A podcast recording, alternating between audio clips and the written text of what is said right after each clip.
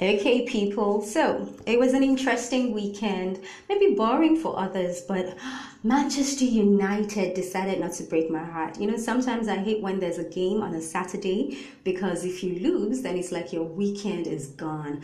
But thankfully, after goals from Hope and Yoshinori Muto from Newcastle. Manchester United went for the halftime. Then they came back. It took about the 70th minute for them to begin their comeback. It all started with Juan Mata.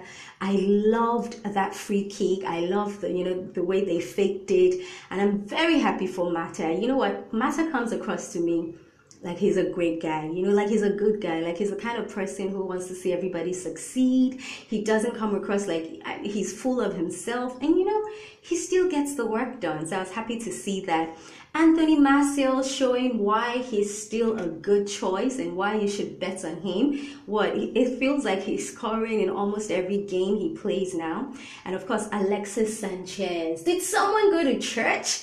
Was there night vigil on a friday before the game Ah, when Sanchez was coming on the field, there were people that were like, oh, he scored the winner in the 90th minute. I feel like sometimes when people have been laughing at you, mocking you, when you then do something, because he could have just scored any goal. He could have scored the first goal, which could have been nice, but he scored the winner. So, congratulations to Manchester United. Of course, 3 2 Newcastle.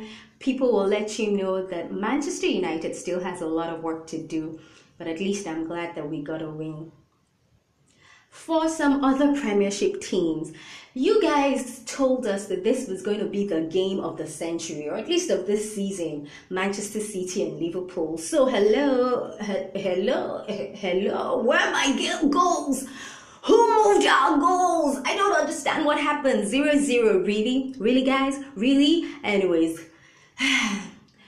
deep down inside, you know, us Manchester support each other. So I sort of was leaning towards Manchester City. And what was that about a missed penalty? Come on, guys. Over in France, because now I'm a big fan of Olympique de Marseille. And to be honest, since I've started following them, I've been loving them. I love our keeper. I love most of our players. Olympique de Marseille won their game 2-0. But I just want to give a special shout out to Thauvin.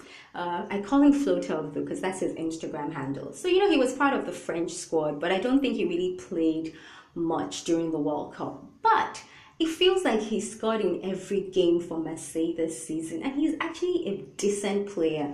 I don't know what he needs to do, what the problem is. For those of you who know him, what do you think? Do you think that he just doesn't get his accolades? Do you think maybe there's something he needs to do so that he catches the attention of the French squad, not just to be included because it's great to be included, but to also get to play regularly. Anyway, shout out to him.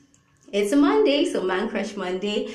And our man crush for this Monday is none other than Kylian Mbappe, who, by the way, has 19.6 million followers on Instagram. This guy has more followers than some football clubs. Not gonna mention any names. And a fun fact about Mbappe do you know he has an adopted brother? Yep, yep, yep, he has an an adopted brother, and his brother is also a football player. So there you go. It's pink football. It's for those who like their football a little pink, just like that Manchester United jersey that I absolutely, absolutely love.